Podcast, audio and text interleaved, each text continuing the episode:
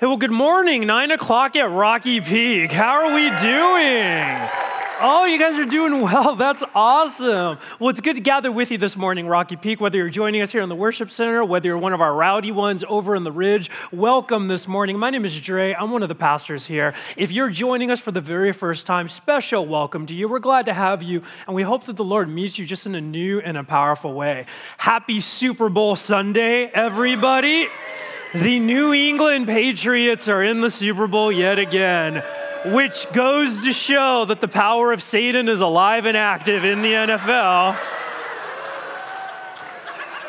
And if you happen to be here this morning as a Patriots fan, at the end of every service, we've got a prayer corner. We would love to pray for your salvation, that you would see the lights Hey, I need to get them in. I, we're talking about suffering this morning. I'm a 49er fan. I know something about suffering. Yeah, we're horrible. So as as uh, as we go in, no, but it's sincerely, I gotta say before we're going in, I really feel that this weekend is going to be quite a turning point for us as a church, especially coming off of last night's service. We're talking about a tough topic today, but one thing that I have found to be true in my life is often it's the tough topics in which the Lord gives me an opportunity for the most growth.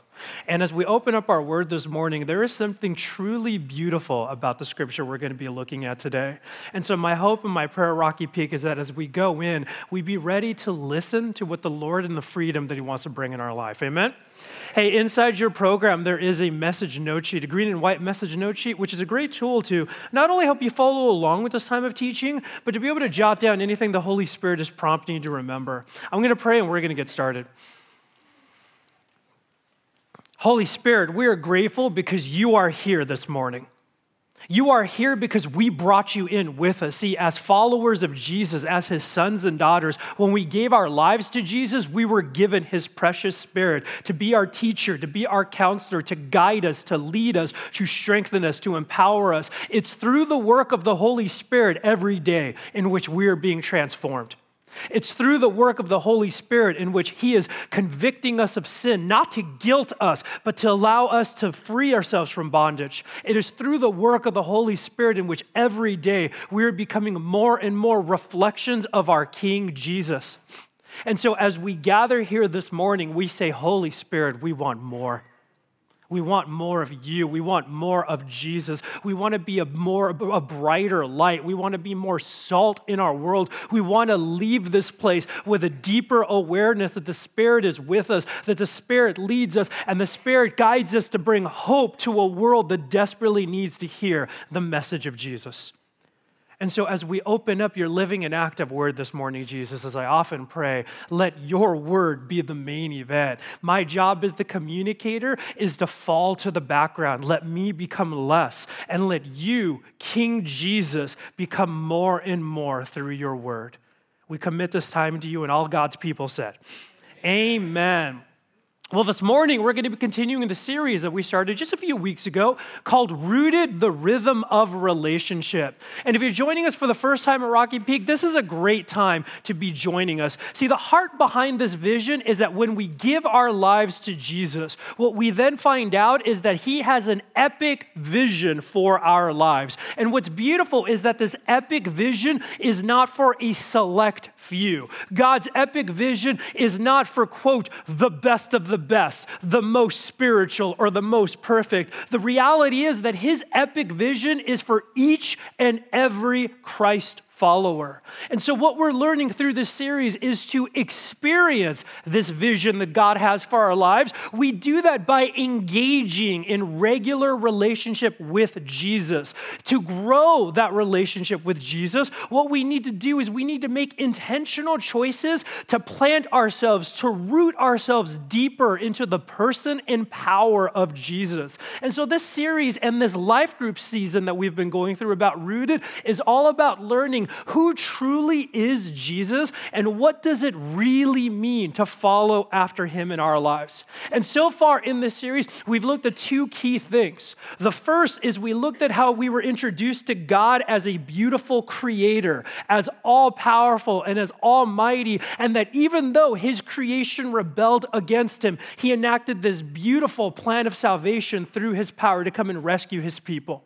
And then last week, if you were with us, we looked at this beautiful truth that this almighty creator God communicates to us his creation. In fact, Michael said it really well that the God of the Bible is one who speaks to his creation. And not only does God speak to us in many different ways, but he speaks so he can know us intimately in a beautiful way. And the reason why that's important, one thing that I love about Rooted is that it's very intentional in the order of its topics because they all build off of one another. And we need those first two truths to be our foundation for what we're tackling today. Today, the topic on the table is suffering.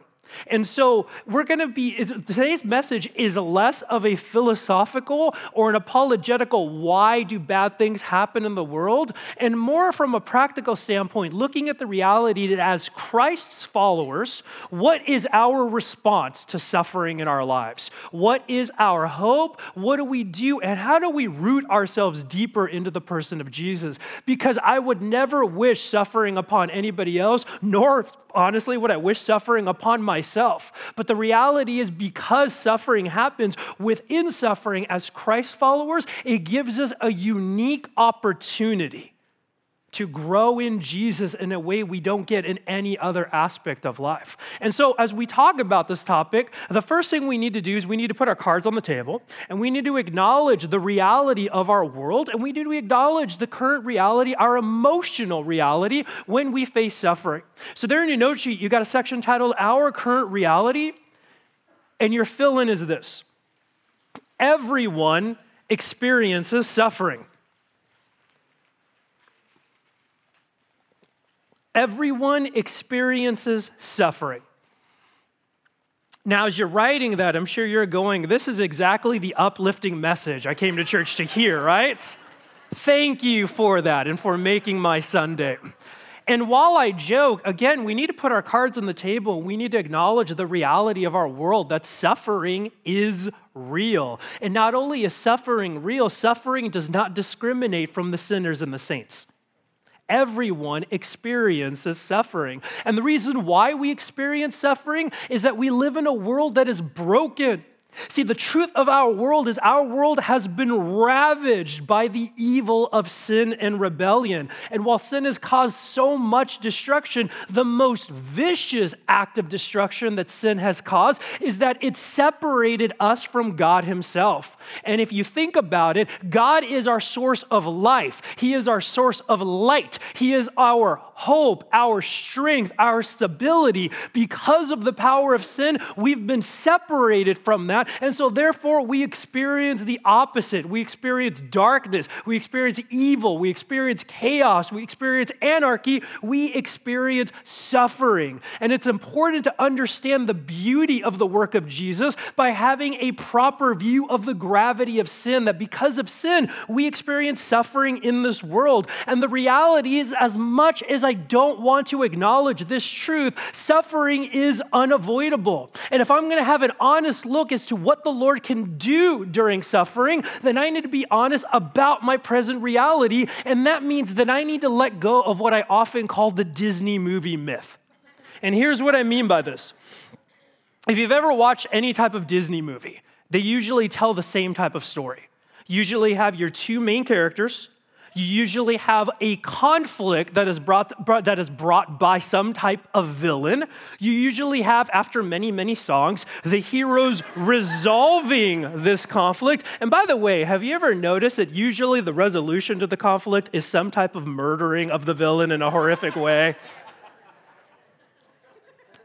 And then once we reach the end of the story, what do we get? Those three magical words happily ever after. And what are we meant to believe? That for the rest of their lives, these characters will no longer experience any type of conflict, suffering, or hardship. And what I call the Disney movie myth is that I want to believe that's possible in my life as well. I want to believe that I will at some point reach a level of stability. I will achieve a level where I have avoided suffering for the rest of my life. I want to believe that that is possible, that maybe if I just have the right amount of money, maybe if I have the right friends in my life, maybe if I move my family to quote the right area, maybe if I just live in my bomb shelter for the rest of my life, then I will no longer experience suffering. Now, Christ follower, hear me clearly that that reality, a real world without suffering, is the hope and promise we have in the kingdom of Jesus. That one day Jesus will come to take us home. Revelation 21 says that he will take us to a place, we call it heaven, in which he will wipe every tear from our eye. But until that day comes, I live on this side of heaven. And while I live on this side of heaven, I need to acknowledge the truth that suffering is unavoidable. There in your note sheet, you have James chapter 1, where it says, Consider it pure joy when you face trials of many kinds. If there was any piece of scripture I wish, I wish was different, it would be that. And honestly, I wish it was different in one simple word. I wish it just simply said, if. Then at least I would have the possibility of getting out of it. But the truth is, because I live in a world that is broken by sin, then what I experience regularly is suffering. I experience the result of sin. I experience and I cause anger. I experience hurt through addictions. I experience abuse of all kinds. I experience violence. I experience natural disasters. I experience racism. I experience terrorism. I experience cancer. I experience broken relationships. I and we live in a world that experiences suffering. And when we face suffering, we often find ourselves asking a combination of two core questions. And these are important questions. Why is this happening? And when is this going to end? And as Christ followers, as we acknowledge our emotional reality, we find ourselves in times of suffering asking those questions directly to the Lord, do we not? And the reason why we're asking is one of the most unsettling things about suffering is there's so much we don't know. In fact, those questions highlight what we don't know. I don't understand why this is happening. I don't understand what to do. I don't know what to do. When is this going to end? And I have to be honest, in those times of my life when I find myself asking God those questions, I ask them and it hurts to ask. Because what I'm really asking is, God, where are you? God, where are you in this? Why weren't you here to prevent this? Why aren't you pulling me out of this? I find myself asking questions of God, going, Are you mad at me? Did I fall out of favor with you? Are you punishing me? I find myself asking, Do you care about me? Did you forget about me over here? Are you ignoring me? I find myself asking, If you do care, then is it that you just can't do anything about it? Are you not all powerful? Are you not good? In fact, many of us can not only relate to that, but we can sum it up in one word we feel abandoned abandoned. And if you've ever felt like that, it doesn't make you a horrible person. If you've ever felt like that, that doesn't make you a horrible Christ follower. That puts you in good company because it's a raw, it's an honest emotion. In fact, it's one that the Bible itself doesn't shy away from. It's not in your note sheet, but in Psalm 22, David writes, My God, my God, why have you forsaken me? Why have you abandoned me, God? Where, why are you so far from saving me, so far from my cries of anguish? My God, I cry out by day, but you do not answer, by night, but I find no rest.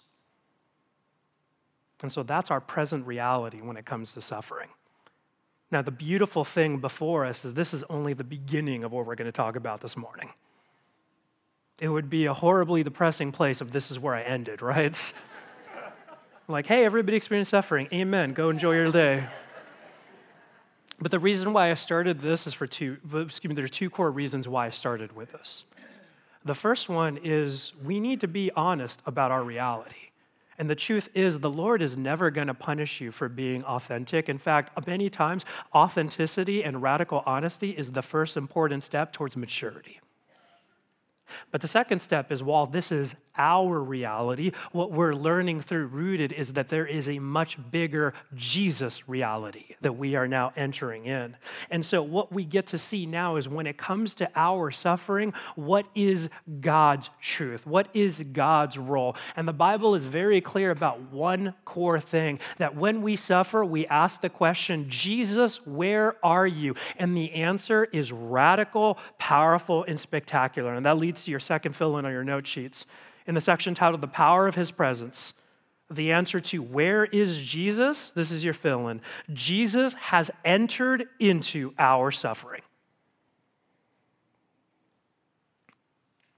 Jesus has entered into our suffering. And would you put a big box or flames or highlight the word entered?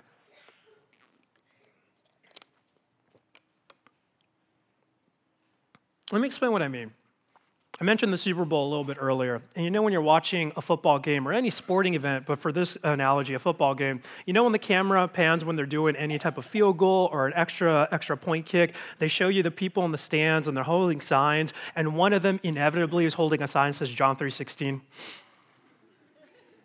By far, John 3.16 is the most famous Bible verse in the world. And as Christ followers, one of the traps that we often fall into, I know I fall into this, is that it's so famous, it's so familiar that we lose the impact of what it's trying to say. And as Christ followers, part of our growth is we need to reclaim the impact of what this means. See, in John 3:16, it says that God the Father so loved the world. Now we explain the state of the world, right?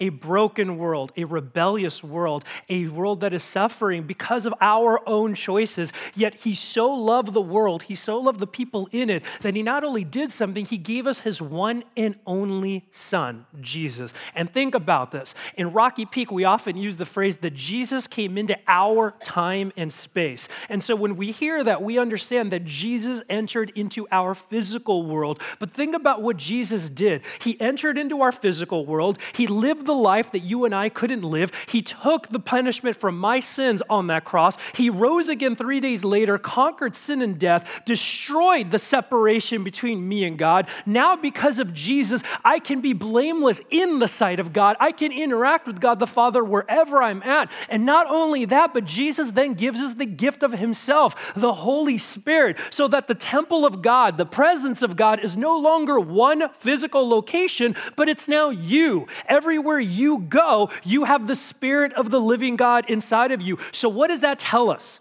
That Jesus not only entered into our physical world, but because he chooses to enter into your life, he enters your emotional world and he enters your spiritual world. See, one of the most beautiful things about reconciliation, about how we are reconciled by Jesus, is that before him, we were on our own. We were orphans. Now that we are his temple, he dwells inside of us at all times. That means every aspect of your life when you are succeeding, when you are experiencing the good, when you are laughing, Jesus is there. When you are experiencing failure and sin, hurt and suffering, Jesus is there. This is what it means that God loves us, that He loves us so much that he has entered into the darkest portion of our lives to not only stand with us, but to endure with us.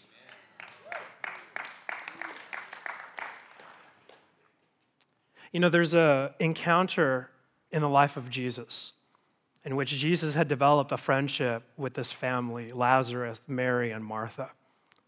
And Jesus gets word one day that Lazarus has fallen gravely ill. And by the time that he arrives to the site, Lazarus has passed away. And Jesus' response is that he weeps. He was grieved. And there's something beautiful that Tim Keller, one of my favorite authors, says about that there on your note sheet. Let's begin with the tears of Jesus. What do we learn from them? When Jesus reaches Mary, she asks him a major theological question Lord, why weren't you here? You could have stopped this. She asked him a question, but he couldn't even speak. He just wept. Jesus is troubled, he is deeply moved. This reaction is startling because when Jesus enters into this situation, he comes with two things you and I don't have. First, he comes in knowing why it happened. He knows how he is going to turn it into a manifestation of the glory of God. The second thing he has is power. He can do something about the problem. You and I can't do a thing to undo it, yet he still weeps. Why? Because he is perfect. He is perfect love. He will not close his heart even for 10 minutes. He will not refuse to enter in. He doesn't say there's not much point in entering into all this grief. He goes in. Brothers and sisters, hear this truth this morning that your pain has not gone unnoticed by our Jesus, that your pain has not gone unfelt by our Jesus. That not only has he noticed it, not only has he felt it, but our precious Jesus is so grieved by your pain that he decided to do something about it and he has chosen to enter into it with you, to endure with you, to weep with you, to strengthen you, to bring you to a place of peace. There are times in suffering in which I cry out and ask for clarity, I ask for answers, I ask for deliverance, and there are times in which I receive it. And then there are times in, in, suffering when I cry out in the same way and I don't. But regardless of whether I get the answers that I seek or not, the promise of the Bible is that the presence of God has entered it with me, that I am not alone, that I am not abandoned, but He suffers with me. And so, what we need to do is for those times in which we don't know, we need to understand truly the power of the one that stands with us. And so, as we talk about this epic God who gives us an epic vision, we need a bigger view of God Himself. We need a bigger view of who it is that stands with us and exactly what it means that He is all powerful. And so, with that, if you got your Bibles, I'm going to ask you to open them up. If you got your apps, go ahead and turn them on. We're going to be in the Old Testament, the first book of the Bible, in, in the 29th Psalm. Now, as you're turning there, I want to set up a little bit of context for this section of scriptures. For me personally, the Psalms are one of my favorite sections of scriptures. The Hebrew, that title, Psalms, comes from a Hebrew word that means praises. And so often, often as we understand it, the Psalms were a collection of music and songs for the early nation of Israel. Just like we began this service by singing and by worshiping through music, that's what the purpose of many of these Psalms were. In fact, if you ever spent any time in the Psalms, you notice that there's often instructions at the top, instructions that are musical instructions, whether certain notes or keys to play it in, whether instructions to a director of music. And what I love about the Psalms is my favorite type of music is, some, is a music that captures a genuine emotion is music that is not manufactured, but is just raw, honest, and real. And that's what we find in the Psalms. We don't find manufactured emotions. What we find is a raw, unfiltered diary, so to speak, of the ups and downs, of the confidences and the fears, of the successes and the failures, of the light in the dark of life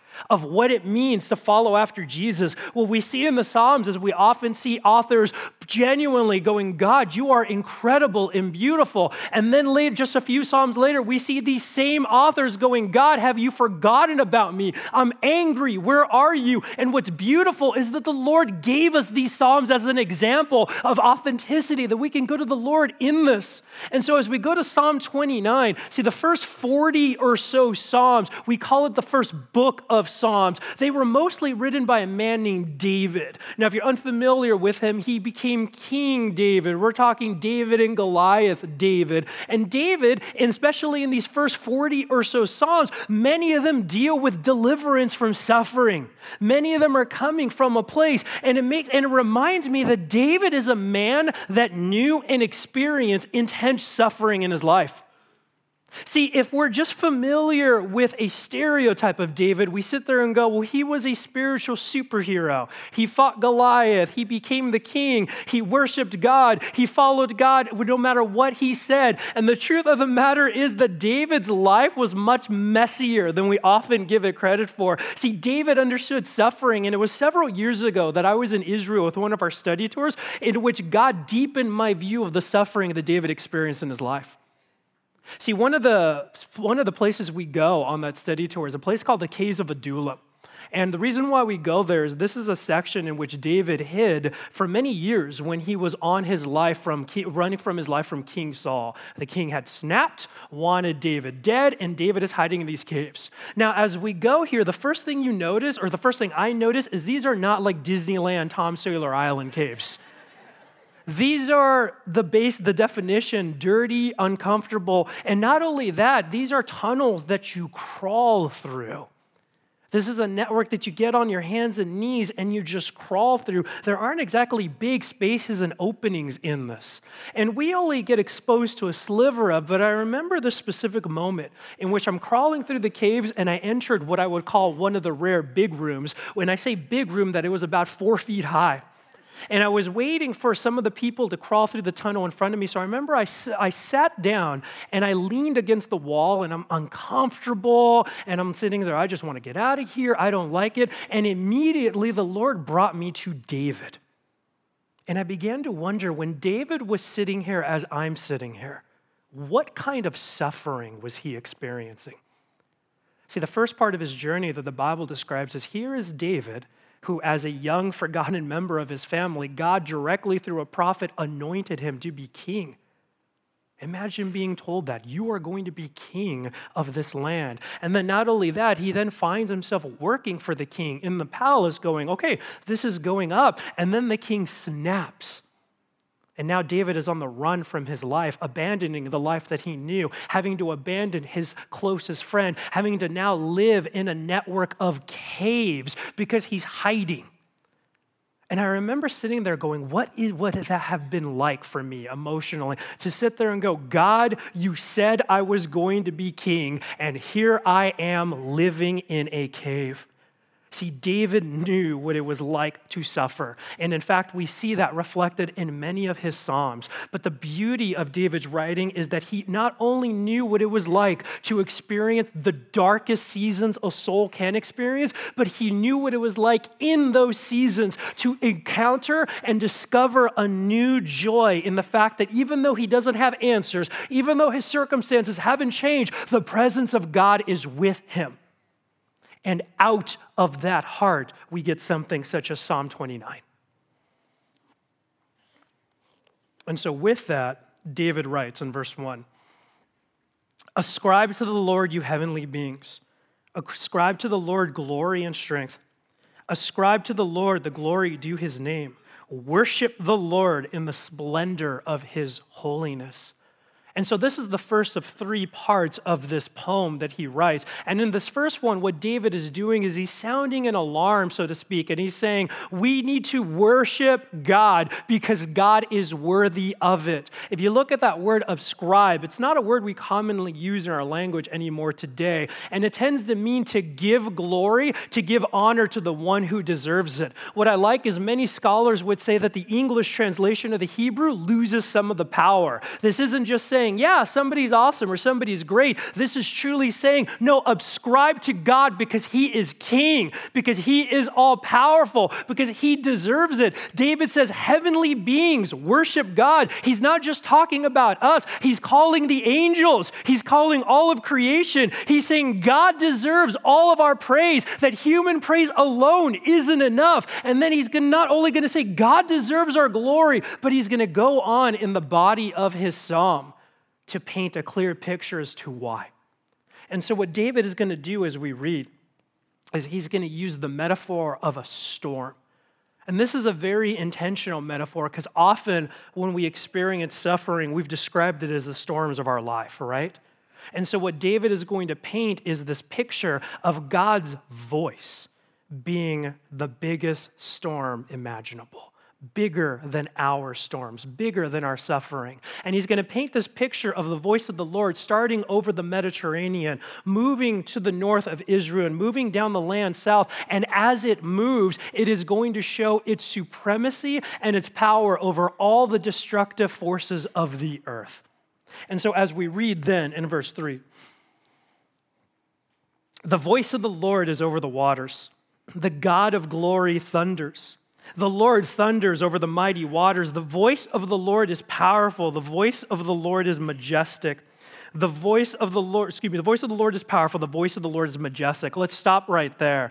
And so, first of all, this power is starting over the water. And so, just like today, we would acknowledge the same thing, but in the ancient world, all cultures revered water because of its destructive nature. And if you think about storms, hurricanes, tidal waves, raging seas, tsunamis, things like that. The ancient world was very well aware of the fact that water was a destructive force. In fact, to the Jewish audiences, as David talks about the power of the destructiveness of water, they immediately think of two things. They think of how God used water in Noah's flood to bring judgment to a rebellious world. They think about how God used the Red Sea and crashed it over their Egyptian oppressors when Moses was leading the Exodus. Exodus. But not only that, David is writing this knowing that nearby pagan cultures at his time, when they viewed the raging Mediterranean, their explanation to it was the Mediterranean rage because it would become the arena of the gods. That is where the gods fought. And so the picture that David is painting for us is one of supreme powerful power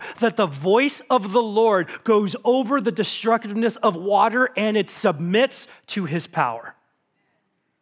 And then after that, he stops to focus on the power of the voice, on how it's majestic. And what's amazing is this is a theme we see throughout all of Scripture.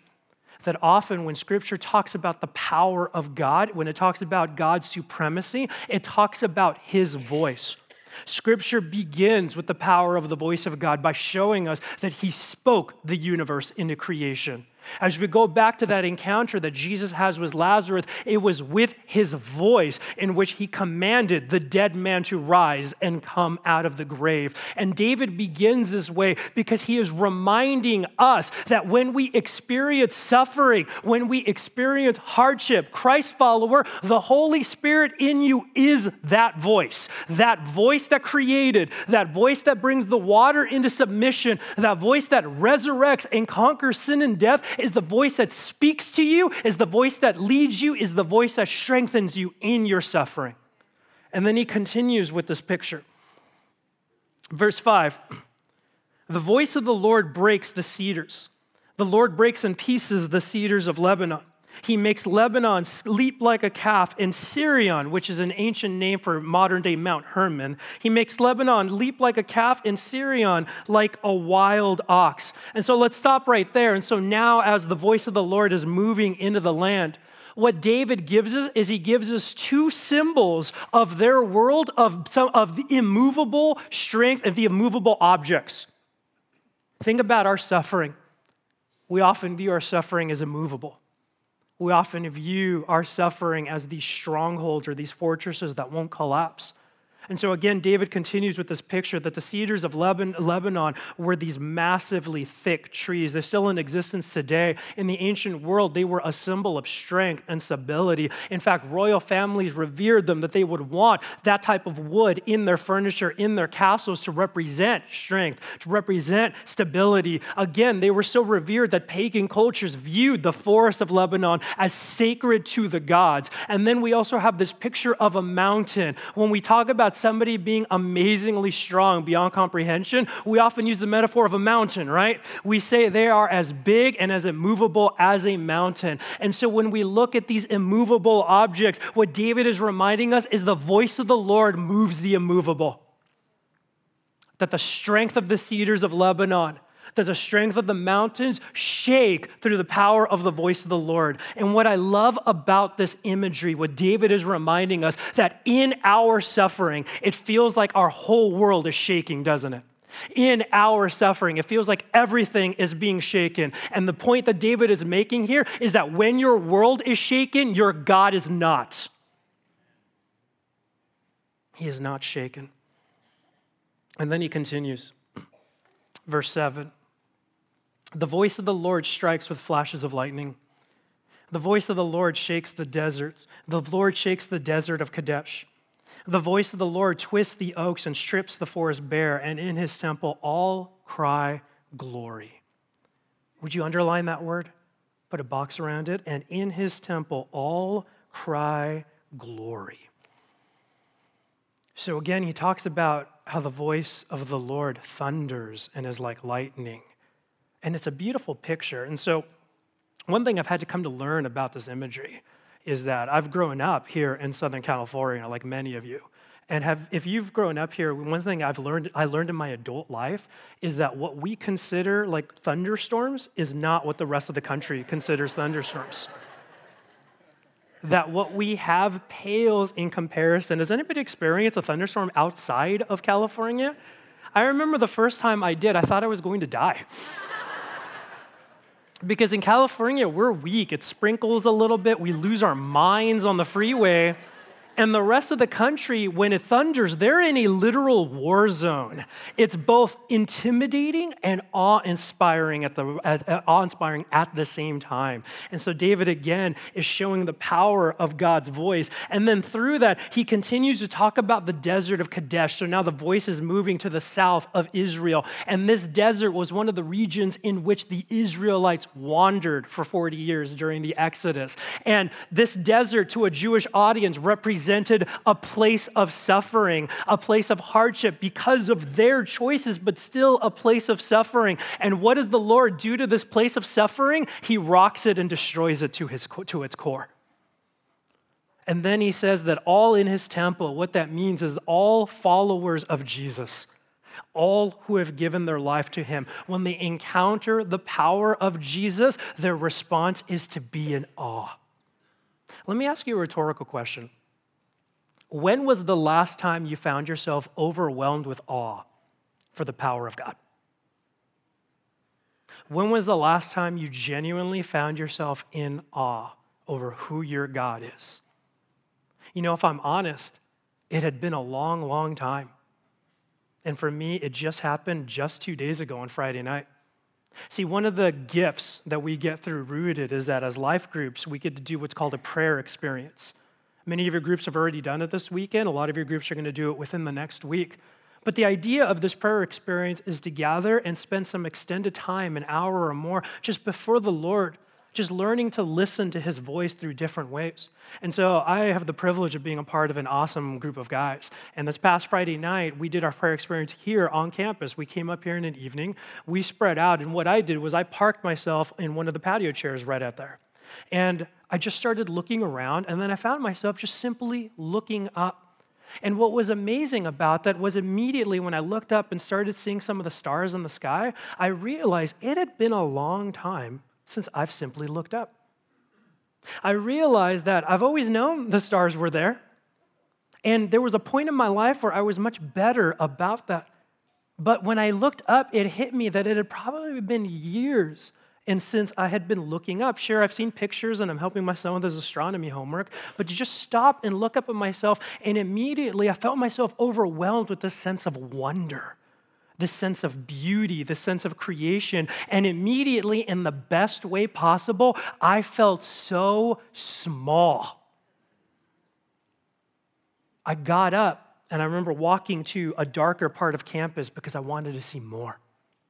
And as more and more stars started appearing themselves, I'm sitting there just smiling and laughing, going, Oh my goodness, this is the power of our God. And I remember going back and I started writing in my Rooted journal that, you know what, this cannot be a one time thing. This is the power of the Lord. What steps do I need to take to remind myself to metaphorically and to literally look up and be in awe in the power of the Lord? And that is the, descript- the emotion that David is describing right now. When we encounter even a fraction of the power of the Lord, we cry out in awe.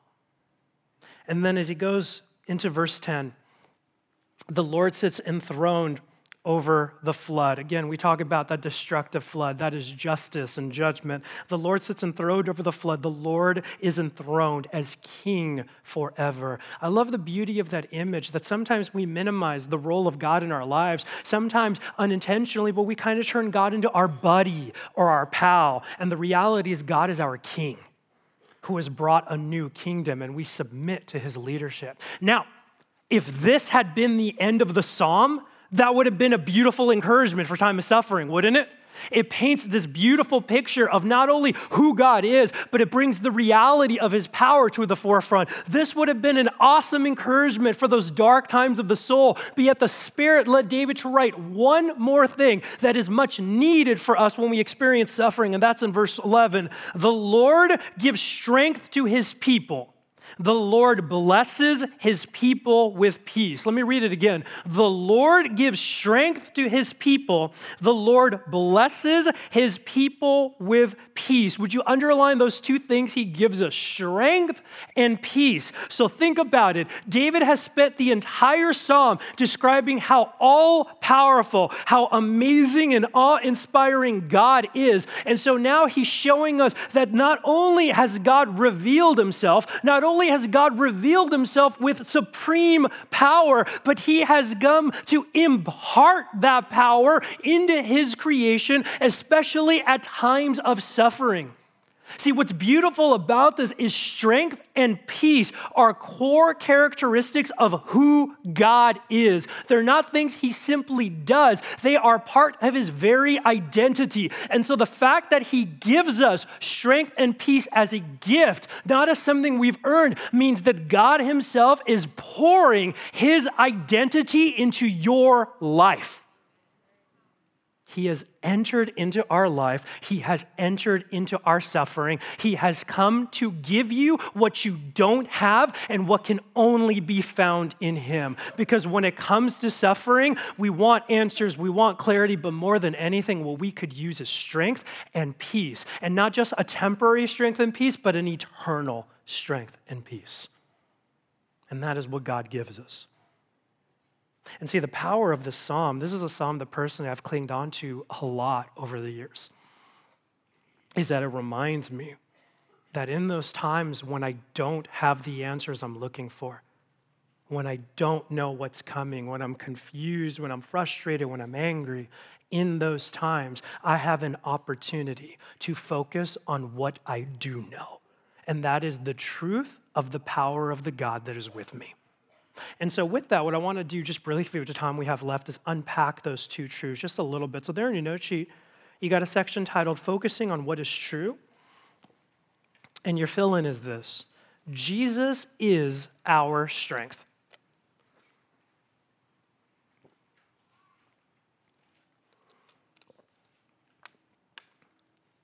Jesus is our strength. And I want you to take note of the language I'm using with these fill ins because it's very intentional. Notice that I don't say Jesus gives us strength, Jesus is our strength. He has entered into our lives to do what we cannot. He is our strength. And the reality is, He gives us the strength in our sufferings to do many things. He is our strength to persevere through it. He is our strength to grow and mature during times of suffering. In fact, Jesus is our strength to even prosper and find joy in times of suffering. But before that, it needs to begin with one important step. And what that is, is that Jesus becomes our strength to trust. He becomes our strength to trust Him. And when I say to trust him, what I specifically mean is that he becomes our strength to trust that he is good in the midst of suffering. Because again, that is an honest response, isn't it, to our suffering? To sit there and go, God, are you truly good? God, are you good for me? Do you want what's best for me? I like to illustrate it this way. If you are now, or if you've ever been the parent of a teenager, you are the salt of the earth. I spent many, many joyful years of my adult life working directly with teenagers. And one thing that teenagers are known for is coming into conflict with their parents. And often the conflicts can be over many different things, but the truth from a teenager's perspective is the root of the conflicts tend to be are you really for me? Are you good for me? Do you really want what's best? Often the disagreement, in whatever form it may be, is you and I, mom and dad, disagree on what is best for my life right now. And the reason I share that illustration, that's often my posture, and that's often our posture towards the Lord. See, when I disagree with God's trajectory for my life, when God wants to lead me here, but I want to go here, it's usually me doubting or arguing that God is good. Why do you want me to go there? That way seems harder. That way seems like it has less chance of success. That way seems like there's going to be more loss or it's unknown. This way is clearer. This way could still be good. This way could still honor you. Why do you want me to experience suffering? Especially when it comes to suffering, we sit there and going, "Why am I here? Why did I get picked out of this bunch? Why did you choose me to do this? Are you really good?" And again, remember that honesty and authenticity is a beautiful thing that God does not not shy away from. And so the reality is, in those moments of suffering, one of the hardest things any of us can be asked to do is to trust that God is good. And in those moments, we need Him to supernaturally be our strength. One of my favorite encounters in the life of Jesus occurs in Mark chapter 9. And in Mark chapter 9, what we have is that we have a, a father who comes before Jesus with a demon possessed son. And he shares a little bit of his story that his son has been like this for years. Now, try to emotionally connect with this father. And I'm doing a little bit of speculation here, but he has got to be, at some respects, at the end of his road.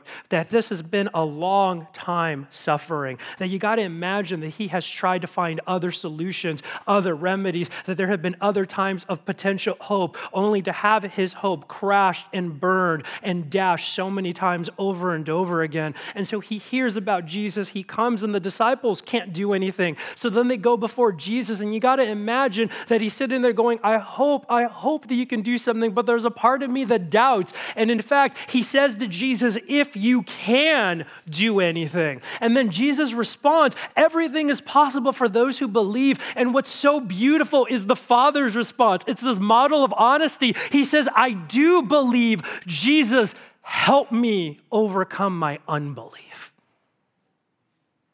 Help me, Jesus, in these areas where I doubt, in these areas where I feel beat up, in these areas where I lack hope. And what Jesus does next is that he does not yell. He does not get on a theological, philosophical soapbox about why you should always believe that God works out the good for all people he simply becomes that father's strength. Jesus is our strength. And so I want to ask you to reflect right now in your life. Is there an area of your life right now in which you're wrestling with unbelief? Is there an area in your life in which you honestly would say, I doubt that God is good? Maybe it's because it's been an area of a long time suffering. Maybe it's because you think about what you've lost. Maybe you think about just the gambit of emotions that have been coming up. Maybe you think about how it's even hurt the way you view Jesus or God or his church. Is there an area in which you need to come before Jesus like this father did and say, This is an area of unbelief? Be my strength. So that's the first truth we cling on to. And then that takes us to the second truth. But before we do that, I love this verse in Isaiah on your note sheet. This is actually in your rooted reading for this coming week. So do not fear, for I am with you. Do not be dismayed, for I am your God. I will strengthen you and help you. I will uphold you in my righteous right hand. And then that leads us to our second truth Jesus is our peace. Jesus is our peace. You know, we've been talking about this since the beginning of Rooted that the story of Jesus is one of restoring peace, one of restoring shalom. That the story of Jesus is one of restoring harmony. And I love how David described peace in Psalm 29 that it's not something I achieve, it's not something I earn, but it's something I'm given as a gift. It's something that can only be found in the strength of Jesus. Because what it means to have peace and it means to have rest. But what's amazing about the peace of God is that we don't rest because our circumstances have been dealt with. We learn to rest in His presence and in His power. And it's amazing because the peace of God is a beautiful paradox. Because logically, in my mind, I would think that I would experience rest and peace when I'm out of these times of suffering, or when I'm given a reason for it, or when I have clarity, or given things to do. And the truth about God is the peace He gives us, we find peace in the midst of suffering. Over the years at Rocky Peak, I have been so blessed by so many of your stories where you've come and shared these hardship, these times of suffering, and then have come later and have shared with me these stories that your circumstances haven't changed, but the way you've depended on the Lord have, and now you're you're experiencing peace and freedom and joy, even though this time of suffering is still going on. It doesn't make sense, but that's the power of God. Our memory verse for this week is there in your note sheet, Philippians 4. Do not be anxious about anything, but in every situation, by prayer and petition with thanksgiving, present your requests to God. And the peace of God, which transcends all understanding, the peace of God, which shatters what makes sense in my logic, which transcends all understanding, will guard your hearts and your minds in Christ Jesus. When God becomes our strength, we find rest, regardless of our circumstances, in the truth that He is good. And what I want to do is I want to share two real life stories that I think do a really good job of highlighting this. From two Christ followers. The first is a story from a Christ follower who lived several decades ago. See, I've been slowly going through a book by a pastor named Bryan Chapell, and he writes a book to people in ministry called The Hardest Sermons You're Ever Going to Have to Preach. And it's about how do you bring the hope and joy of, of Jesus in the darkest of situations. And in this book, he starts off by telling his own story and his own history through being a pastor. And he talks about one of his earliest experiences and coming along a faith that found peace in this. And he writes, as I was pastoring the rural church attended by farmers and coal miners, people accustomed to hard lives, I heard a story that taught me more about the nature and foundation of true faith than I had gained in much of my seminary education. The story tells of a miner who, through a stalwart believer, who, though was a stalwart believer, was injured at a young age. He became an invalid. Over the years, he watched through a window near his bed as life passed him by. He watched fellow workers marry, raise families, and have grandchildren. He watched the company he had served thrive without attempting to make adequate provisions for his loss. He watched as his body withered, his house crumbled, and hope for better things in his life died. Then one day, when the bedridden miner was quite old, a younger man came to visit him. I heard that you believe in God and claimed that God loves you, he said, the young man. How? How can you believe such things after all that has happened to you? The old man hesitated and then smiled. He said, Yes, there are days of doubt. Sometimes Satan comes calling on me in this fallen down old house of mine. He sits right there by my bed where you are sitting now. He points out my window to the men I once worked with, whose bodies are still strong, and Satan asks, Does Jesus love you? Then Satan makes me look at my tattered room as he points to the fine homes of my friends and asks again, Does Jesus love you? Finally, Satan points to the grandchild of a friend of mine, a man who has everything I do not. And Satan waits for the tear in my eye before he whispers in my ear, Does Jesus really love you? Startled by the candor of the old man's responses, the younger man asked, And what do you say when Satan speaks to you that way? Said the old miner, I take Satan by the hand and I lead him to a hill far away called Calvary. There I point to the nail pierced hands, the thorn torn brow, and the spear pierced side. Then I say to Satan, Doesn't Jesus love me? And then more recently, like many of you, I've been following the news, this horrific story about the sexual abuse that's happened with our women's Olympic team, and through that coach, Larry Nassar who, as it comes, that he sexually abused over the last 20 years over 100 young women, 100 image bearers of God. And he's going away for a very, very long time in jail. And one of the consequences for what he did was he had to stand there as many of these women, I believe about 100 or so, came and shared the hurt and the, and the damage that he had done in their lives. And the very last woman that did it, a woman named Rachael Denhollander, and forgive me if I'm pronouncing that wrong, but she was one of the very first women that was abused by him back in the year 2000. She was one of the very first that came and spoke out against him. And she is a believer in the power of Jesus. And she came and shared her faith as she gave that testimony in court. And then last week, she gave an interview with Christianity Today where she talks about the pain and the struggle that not only has she suffered because of what was done to her, but the fact that when she became to be an advocate for women who have been sexually abused, like her, she was was she was at a church at the time that wouldn't support her, and she lost that church family as well, which is heartbreaking. And so I want to read to you a little bit of her interview.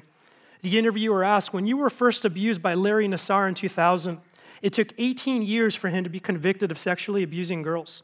What have the past two decades been like for your faith?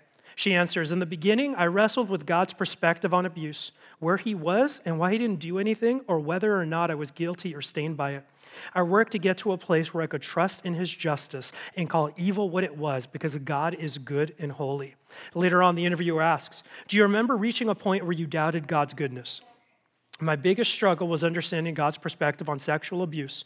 Ultimately, a conclusion I really had to come to myself through, I really had to come to myself through a lot of wrestling, a lot of tears, and a lot of studying.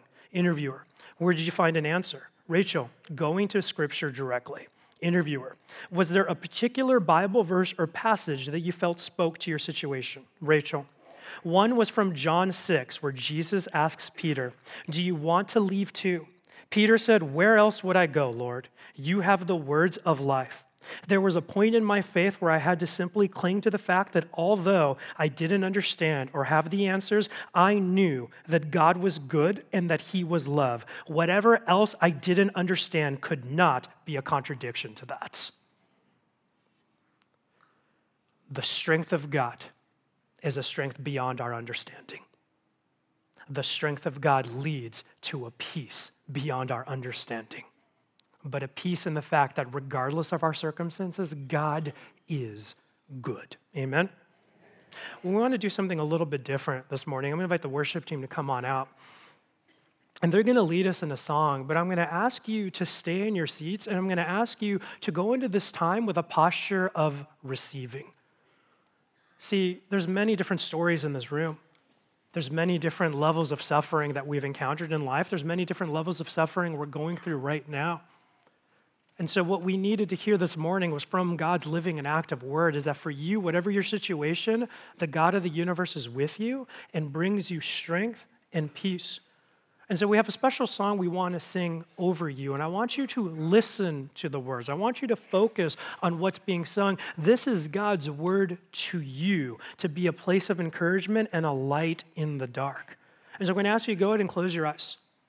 And as we go into a time of prayer, I'm going to ask you if you would just take one or two cleansing breaths. Get yourself in a place where you're ready to receive. And before we pray, I just want to read again those last two verses from Psalm 29 over you. The Lord sits enthroned over the flood. The Lord is enthroned as king forever. The Lord gives strength to his people. The Lord blesses his people with peace. Father God, we are here because we want to experience more of that truth. Father, we are here because we believe that you are almighty. Father, we believe that you are strength and peace. It is your character.